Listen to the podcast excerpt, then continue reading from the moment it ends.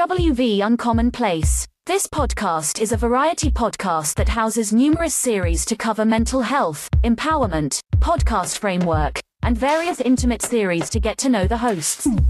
Along with occasional movies reviews and dives in pop culture with our event podcast episodes. The Uncommon Place digs into bringing guests on that stories don't fit the mold and are very different. WV stands for the great state of West Virginia and every quarter we cover something in West Virginia. Stacy and myself JR are your hosts so please come along for this venture to our uncommon place.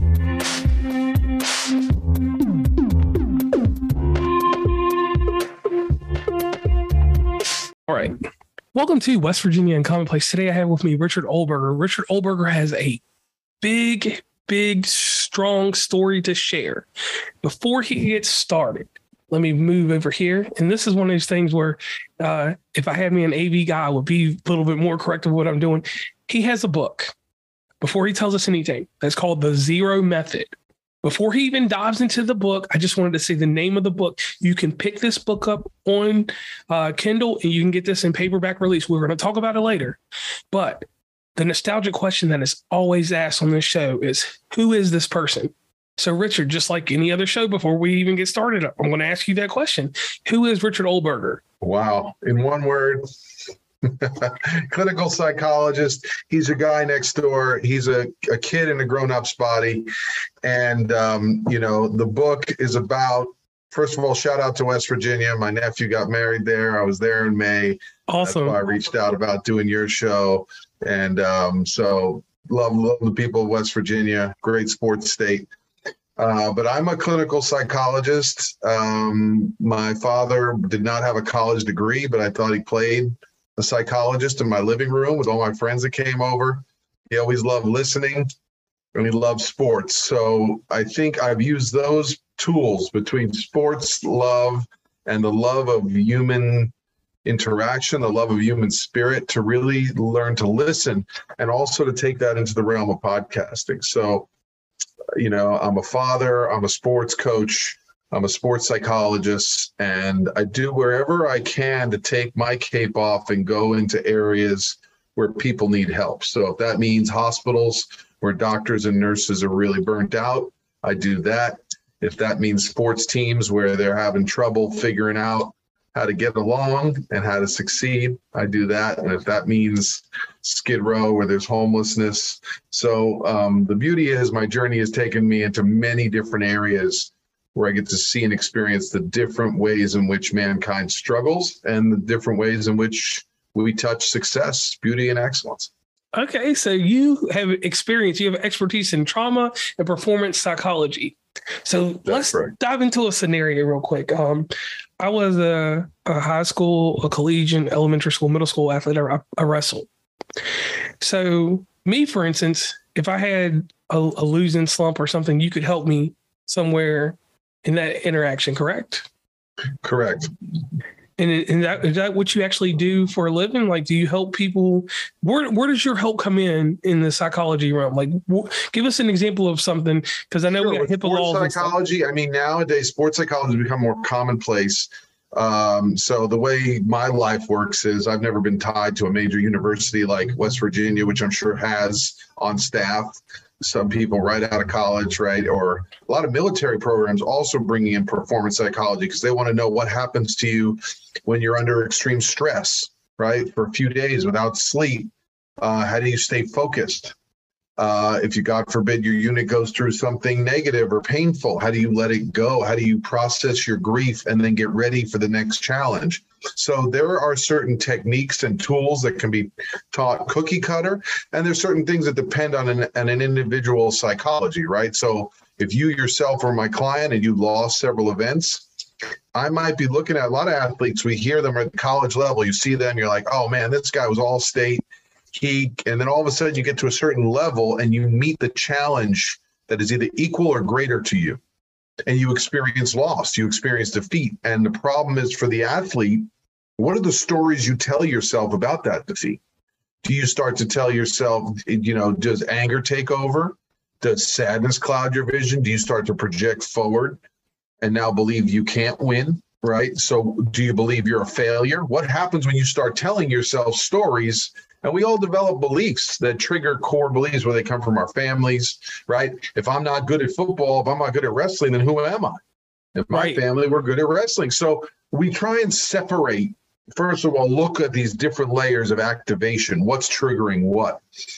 And although a loss may be painful and disappointing, we still want to build up the part of you that's strong, that's training. So it's kind of reconditioning the way we hold our emotions and the process, just like with your breath, letting go of the garbage or negativity or fears. So we don't pretend they're not there.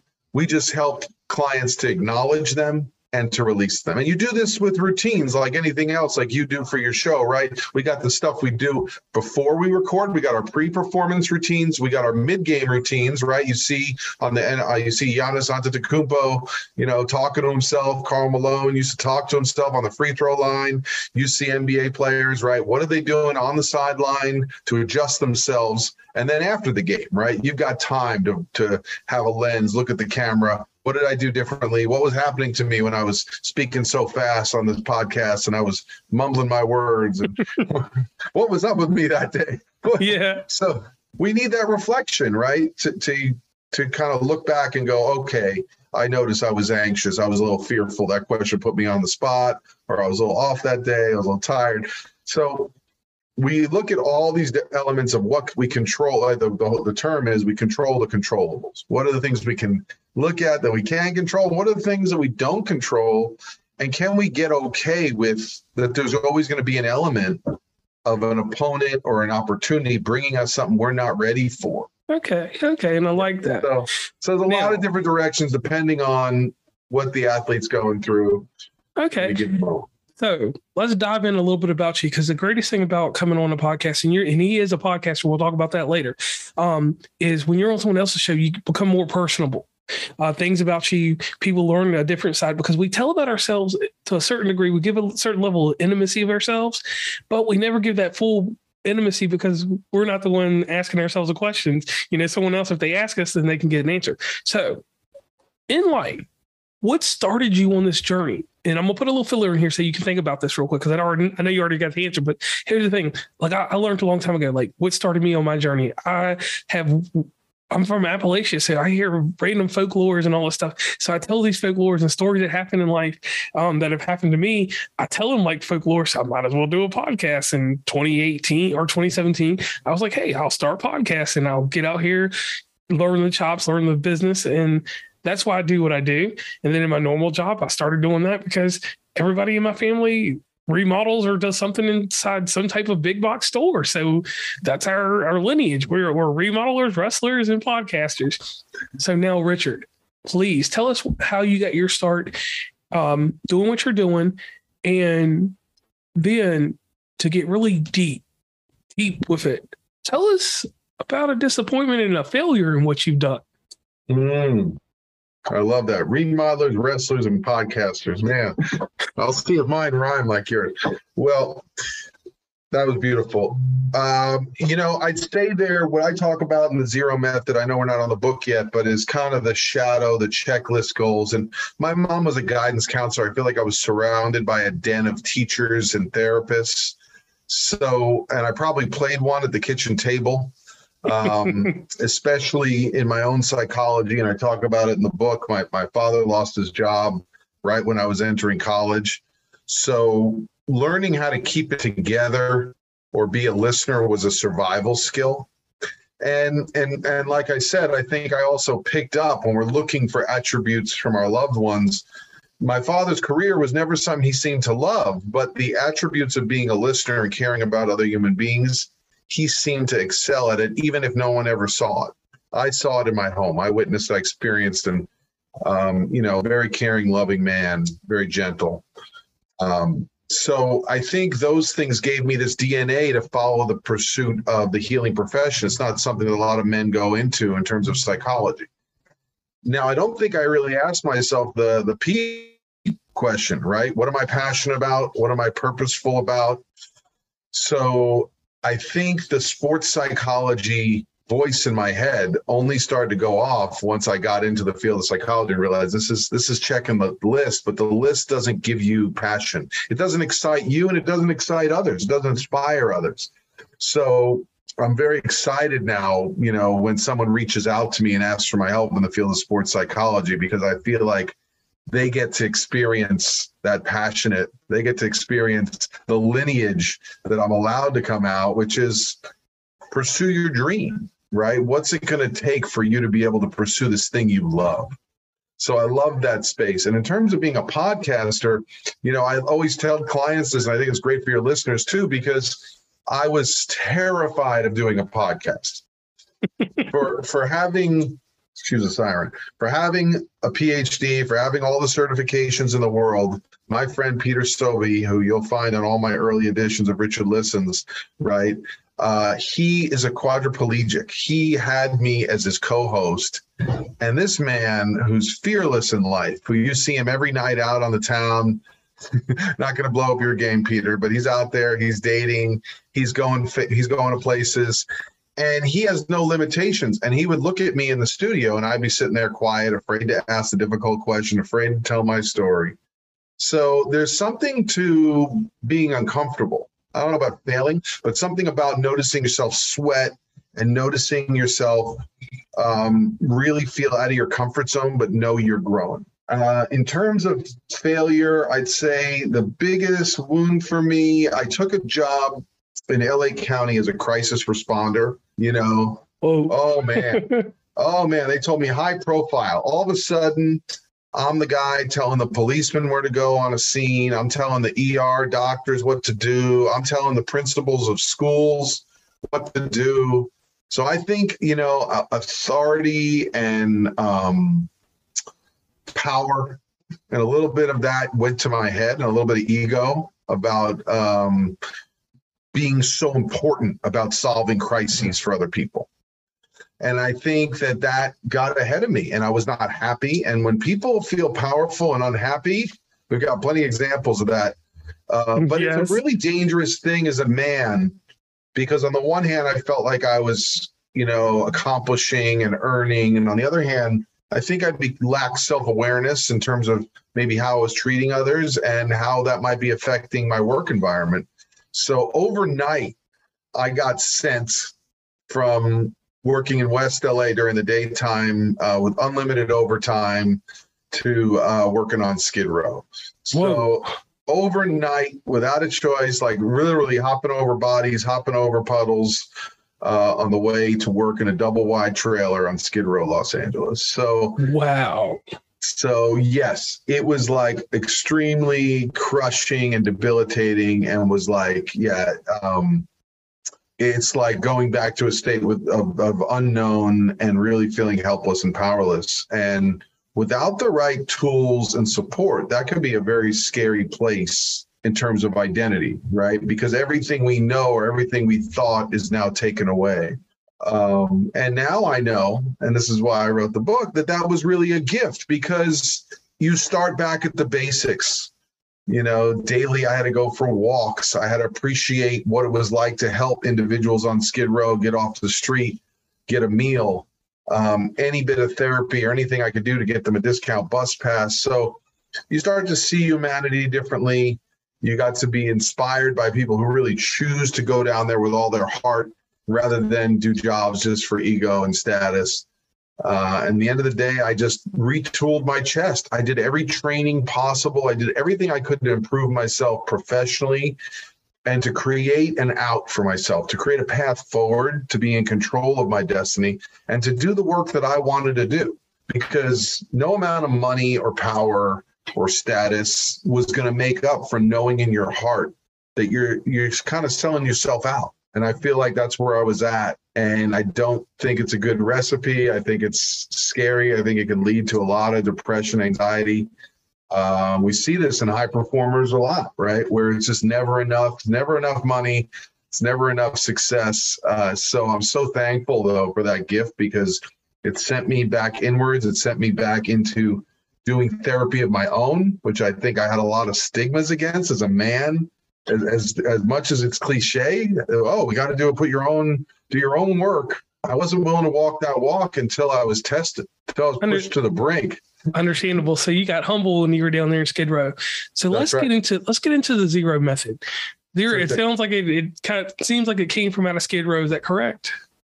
It came from out of Skid Row, came from my journey into learning what I saw in, in terms of getting beyond the checklist, in terms of looking at as a man, what are the things that I see that block us getting closer to what we need, that that block us from getting vulnerable.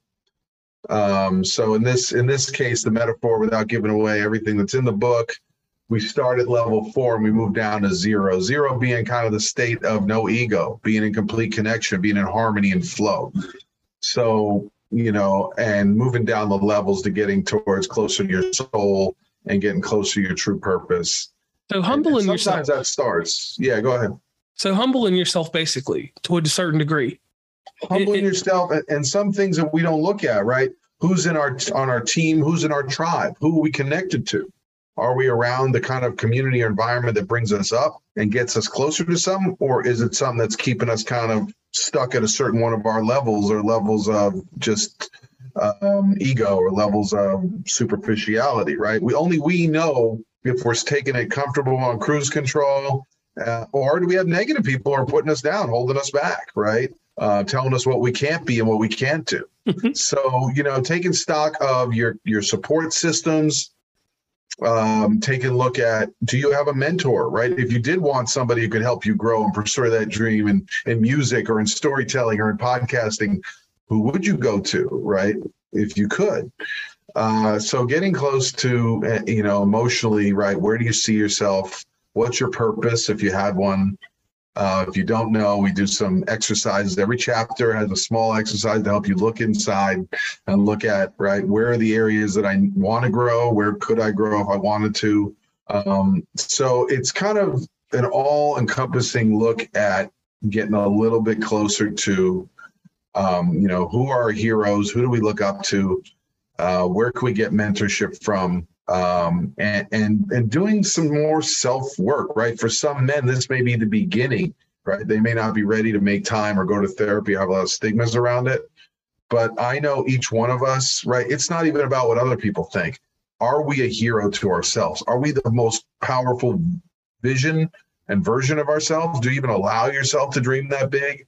Or are we held back by obligation and responsibility? Like a lot of the, the stories, what's the narrative we're telling ourselves? So I can't walk in any other man's shoes. I, I can't say what they handle. I know men, some men carry some pretty heavy things.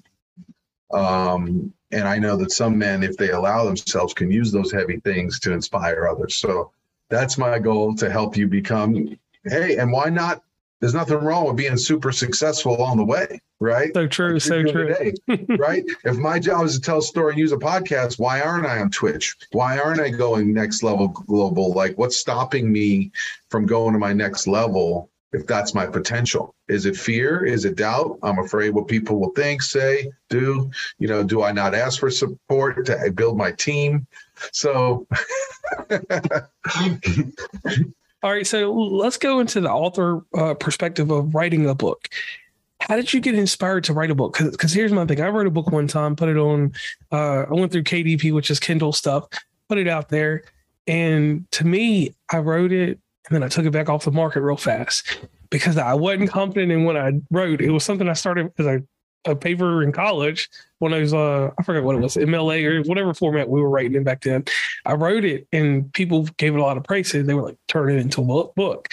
And I realized that I didn't at the time have the chops to write a book.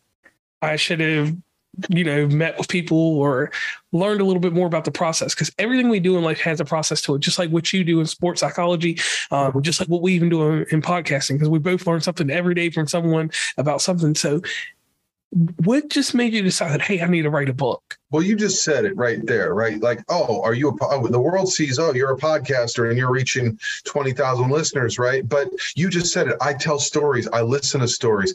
So when you tap into what your gift is or your passion, so for me, my passion I, I mentioned was about working with athletes. And then what happened in the world at the same time? You know, around the same time, the pandemic was coming in, which we'll get to in a minute. But basically, what I decided to do, and I always make a joke about it because I think My wife thought I was just trying to get out of grocery shopping. Is I I needed help. I wanted to build a skill. I realized from the podcast that all this knowledge in my head and all this book material wasn't getting conveyed, and I was only reaching. I mean, how many people can I see in a day on a busy day? Six to eight, Right. right? And sometimes they're the same people repeated, which I love and I'm lucky for. But if your goal is to reach more people reach those that may not have access to therapy, then the podcast or a book opens you up to all different kinds of media, all different ways of connecting. So I took, uh, I met with a writing coach, I interviewed a few people, and I found someone who understood what I was writing about athletes and understood that I was trying to teach skills. And they really pulled out of me the storyteller. So it was a painful process of over a year of getting me out of intellectual material that would fill a textbook and get me into storytelling, get me into talking about ways to, to convey messages that would be re- received. So it's both communication, learning, and it's also like was coaching for me.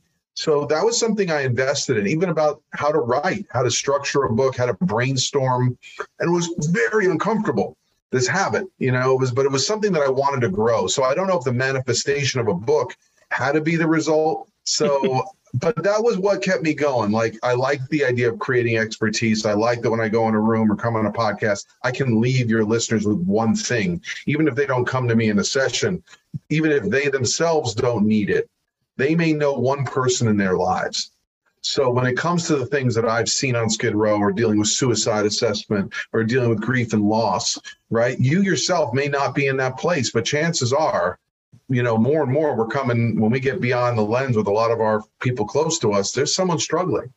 Yeah. If you could do anything in your power to help them, I'm sure you would. So the book became a tool. And um, along the way, you know, I had someone who helped me build my website, they said, you know, I think working on athletes, you're only going to reach a really small niche. And at the same time, I was doing my own men's work, dealing with the uh, my grief of my father, and they said, why not make this a tribute to him? Why not open up the stories of how you've dealt with things and bring in what you were saying, the vulnerability, that breaking the stigma that in psychology you can't talk about yourself or you can't reveal what you're working on. I think that getting beyond that is the next level. I think that's where we're at. I think that's what clients need from me. And that's fine if, if therapists are more traditional.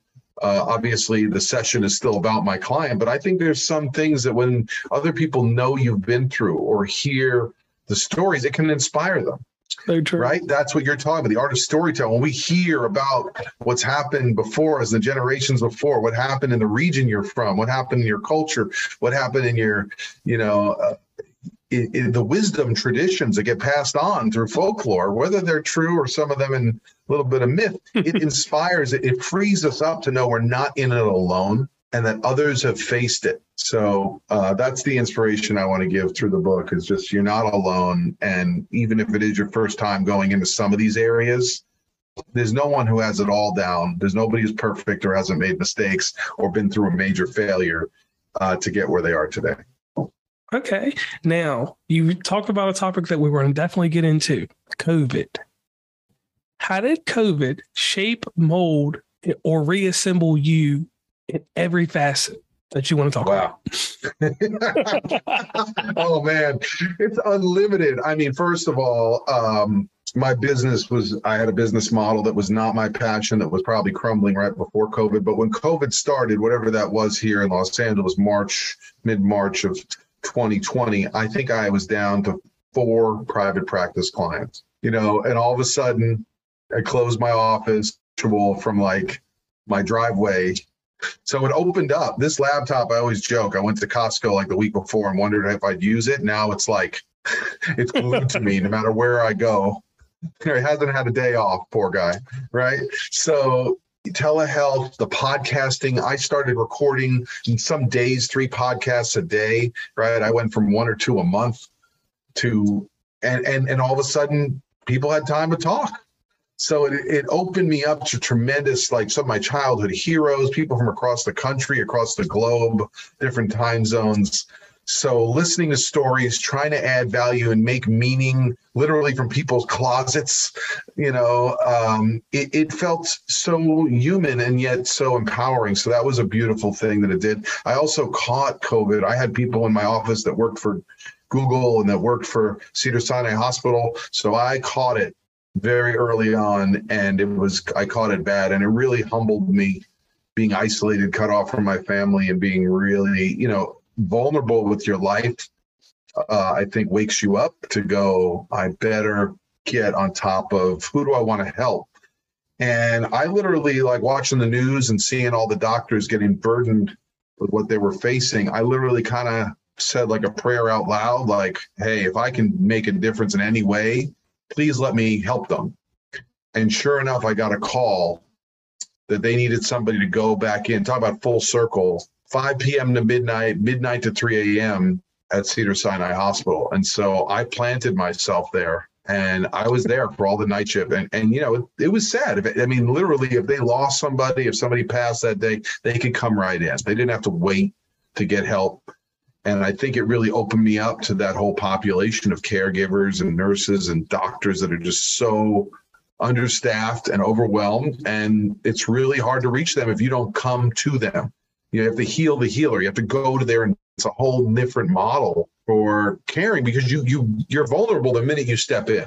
Just like when we go down to Skid Row or go into a crisis, we are really vulnerable. And so I'm so thankful. It's created a whole nother area. I still part-time work in the hospital to, to give back to the doctors. So I feel like a little bit more, uh, you know, thankful that I can be there to provide a little bit of support and uh, take a load off, right? Uh, if they see a hard day or if they're just having a tough time at home and need a, just a place to scream it out or cry it out, that they don't have to bury all their feelings, you know, just to be there and show up every day.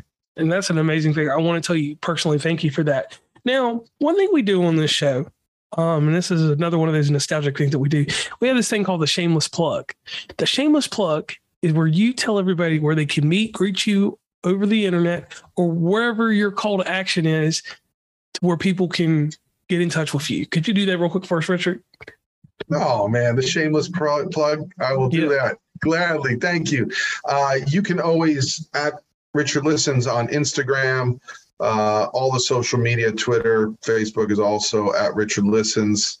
Uh, website richardlistens.com. You can pick up the book there or on Amazon and the Zero Method. You can also get that on the site or like was mentioned earlier on Kindle, please pick up a copy. It's only a couple bucks, and it'll make a great stocking stuffer for someone you know and love. And I'll be at the Barnes and Noble at the Grove here in Los Angeles, January 15th, 12 to 2. Come out, get your books signed before watching your playoff football. And that's an amazing thing about being on Twitch and being live because someone's going to get this. And the regular podcast listeners, they'll get this episode a little bit later. But anybody that listens or for the next two weeks on Twitch, you'll be able to hear this. So definitely make sure you uh, head over to everywhere Richard said and uh, you get in touch with him. Now, we do another show inside this show we have a bunch of series because that's how we were able not to niche down. We just do a bunch of series to take care of things. So we have this thing that we used to do called Podcast Collides. Podcast Collides was an episode where we would bring on a podcaster, talk to them about their show, get a little bit of insight on that. So real quick, we're going to go vintage and I'm going to give you two questions from up there. Now, you have your podcast. You do it avidly. You've been doing it for quite some time. What was the most difficult thing for you starting out podcasting?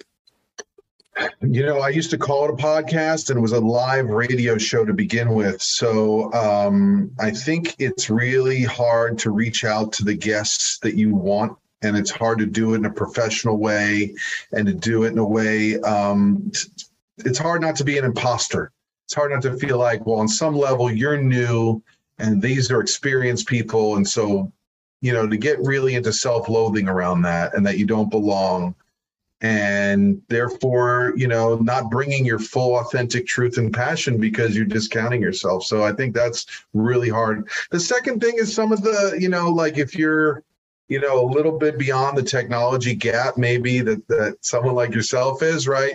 That not knowing how to use the correct equipment or editing or software, asking for help. I think, you know, especially if you're an expert in one realm, I'm a PhD, I have so many other experts out there that want to get in this field.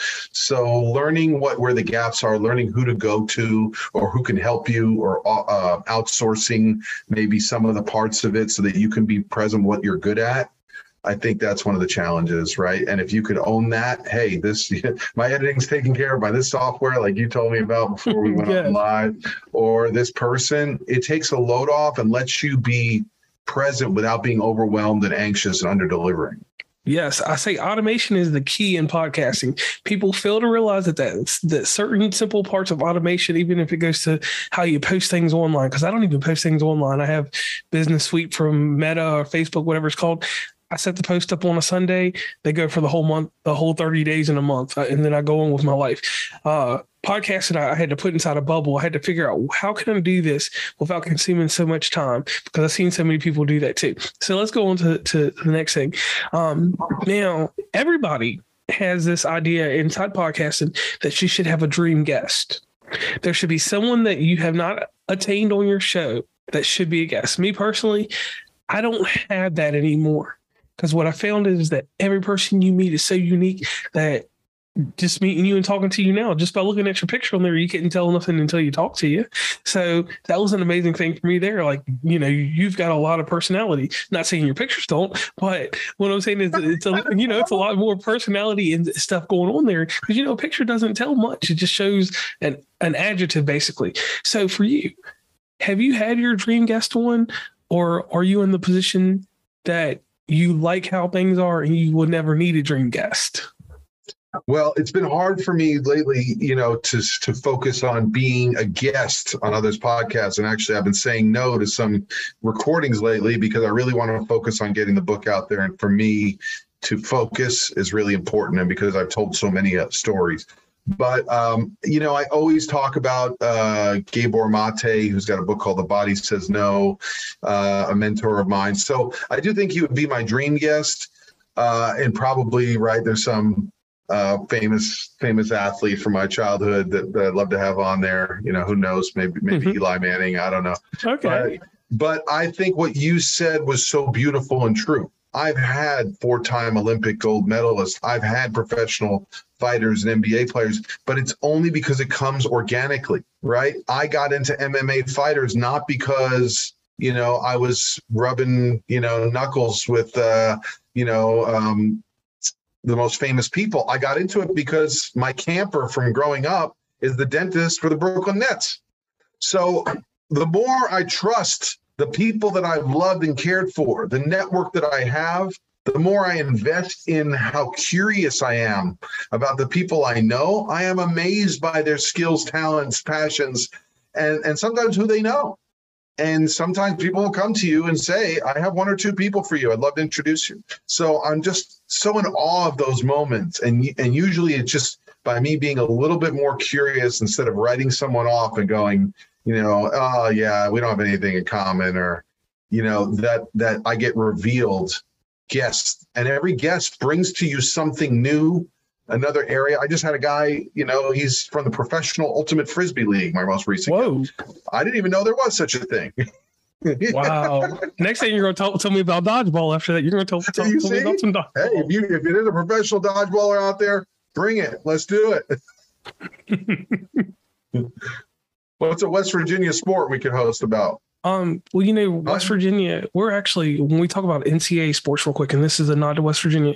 Um, our rifle riflemen, we are the premier rifle team in the in the United States. If you go back and if you if someone looks that up right now and you look at how many national titles we have, we don't have no national titles in football. Half we're subpar in basketball and other sports, but you put a rifle in these people's hands and they are, you know, they're all from all over the country. Most of them end up at West Point or wherever. But if you got a rifle, we can shoot. so uh, that's a, that's a big sport here. Now, so we've done all that. Uh, another part of this show, we pay homage to a news magazine. And me and you were about, about around the same age. I'm 37. Um, when we were growing up on Friday nights, there was a TV show called 2020 2020 had John Stossel. He was on there. He was a comedian, um, comic relief for the show. He had informative stuff, but he was a comedian. Diane Sawyer was on there too. And Diane Sawyer was on point with her questions. It was a certain way that she uh, put those questions out there, and it's a certain way she could make someone have make a make a portrayal of themselves out of her words. But then there was one other person, Barbara Walters. Now, Barbara Walters might be overrated. She might be like Hulk Hogan or something. She might be a little overrated because she was at the end of the show. But at 1042, between that time and 1050, she came on there and she interviewed somebody. And she made you question your thoughts on that person. She made you question their ability to even answer her questions up until 11 o'clock at night. Sometimes she ran over to 11:05. The news wasn't good or something bad didn't happen. You know, they let her run over. But between these three people, you had three different questions, and these three different questions that you got are part of the interrogative thing that we do in podcasting when we ask questions. So, Richard, you're on the hot seat. It's your 2020 time. Are you ready? Okay, let's get. All right. So you've been out here. You got a book. You've lived a very illustrious life, even if you don't want to say so. but there's one thing that's missing. There's something that's eluding you. It's time for a TED talk. Now, your TED talk, you're in California, and I'm, I haven't been in California in about a few years. So we're going to just use one of my favorite universities and shout out to everybody at the University of California, Riverside. Or, yeah, we can use them, University of California, Riverside. You're here to give a TED talk. Give me the opening statement of your TED talk. The opening statement will be probably one of the first chapters for my book. The first step to going forward is through slowing down. Okay. All right. right. Well, the, we can. The path we, to going forward starts with slowing down. So. Okay, so you do good with or, that speech. All right, so you. I'll need do, to refine it a little bit. All right. Well, I'll give you a second on that. We're role playing right now. You, you did good with that. Well, you get a call from a prestigious university. Nothing on you guys at Riverside, but we're going to say Stanford. Stanford comes knocking. So you're on this TED Talk tour, and you see a client that you haven't seen in over eight years. They want you to autograph the zero method. What do you write inside that book to that person you knew eight years ago, but you don't really know now? What do you tell them? Hmm. Tricky question because often I'm inspired, and usually I'm inspired by what I see going on. So sometimes if I see that person at the conference and they show up with family or they show up in relationship, and that's all they say to me is, "Hey, I'm married now, right?" So it may give me some context to the relationship. Um, but usually, what I'm writing is obviously nothing too specific about the individual, but something to the the effect of even turbulence can bring peace. You know, the path forward, the path through is always the way, right? So, um, and and gratitude, right? Thank you for investing and committing in the journey towards your healing, right? Because by showing up, by acknowledging this writing, by bringing yourself forward to support this work and mental health, we're not, you know, yes, we may be, you know, client therapist, but we're also sharing and bringing the same path forward. And I know I'm supporting you and bringing this to your life. So I'm reminding them, you know, that they are a light to their family and an inspiration to everyone they touch through doing through leading forward i always rem- remind the clients and those that come forward right that you are a leader by choosing this path and so I, am inspired and usually i'm inspired by them i want to thank them and let them know they're giving back to me Okay. Now you've done your thing on the West Coast. We'll give you California. You didn't have to go to Washington or anywhere else. You move over to the Midwest, and when we do Midwest, we're not talking Texas. We're going to talk somewhere that has perennial power. Ohio State, Columbus, Ohio. Mm. That's about an hour or 30 minutes up the road from me. So guys, definitely shout out to y'all in University of Ohio and and University of Pittsburgh sometimes. So you're at Ohio State. This TED Talk has taken you from the West Coast to the Midwest, which technically Ohio is the end of the Midwest, but we'll just use it anyway. You're about to talk to a team that could almost be a national championship football team. They had a little slip up against the University of Michigan. A bad slip. Got Jim Harbaugh a new contract, basically. what do you tell this team going into and this is outside the TED Talk, they brought you in on a special assignment. They brought you in to get this team's morale back up after that horrible, and I'm talking about ridiculous loss to Michigan. How do you build this team up to go play in the college playoffs? What's the first 10 words you say to them? 10 words. Tim, we learn about ourselves through adversity. Our opponents teach us and show us the path forward for where we need to enhance our focus. So it is a gift to experience defeat. How we respond to it is the opportunity. Okay, and I like that. Now, Ohio State uh, felt very good about you. So, so then something else came about. Um, in the sports psychology world, you're revered, but you're getting closer to the East Coast, and somehow you end up in Baltimore, John Hopkins University. You're amongst millions, not millions, we'll say 2,000 sports psychologists now from across the world, and you're given the opportunity to tell them about the zero method, the book. What do you say to some of these fellow sports psycho- psychologists that you see out here? And you know, there's going to be students and different stuff there, but what do you say to them? Because those are your peers. Those are people that dissect your work without you even knowing. Mm. Um, what I say to them is, you know, sometimes they say, keep it simple, stupid, right? We've got a lot of textbooks out there. There's a lot of performance plans. There's a lot of things that look at how to get you to, you know, focus uh, and get ready for your performance. But the purpose of the zero method is to treat the man or the person beyond the athlete that sometimes, right, there's no separating what's going on in the house or in the family of that athlete that you're working with or the team you're working with. There's no separating what they've been through collectively from the athlete you're treating. So, without, if you want to be the best version of a sports psychologist, then you have to look at what's beyond the mask. And this is a tool to help the athletes show themselves so they can bring it to you. You don't have to be the one who dissects, inspects, forces therapy upon them. This is the gift of self reflection. This is awesome. the gift of self awareness.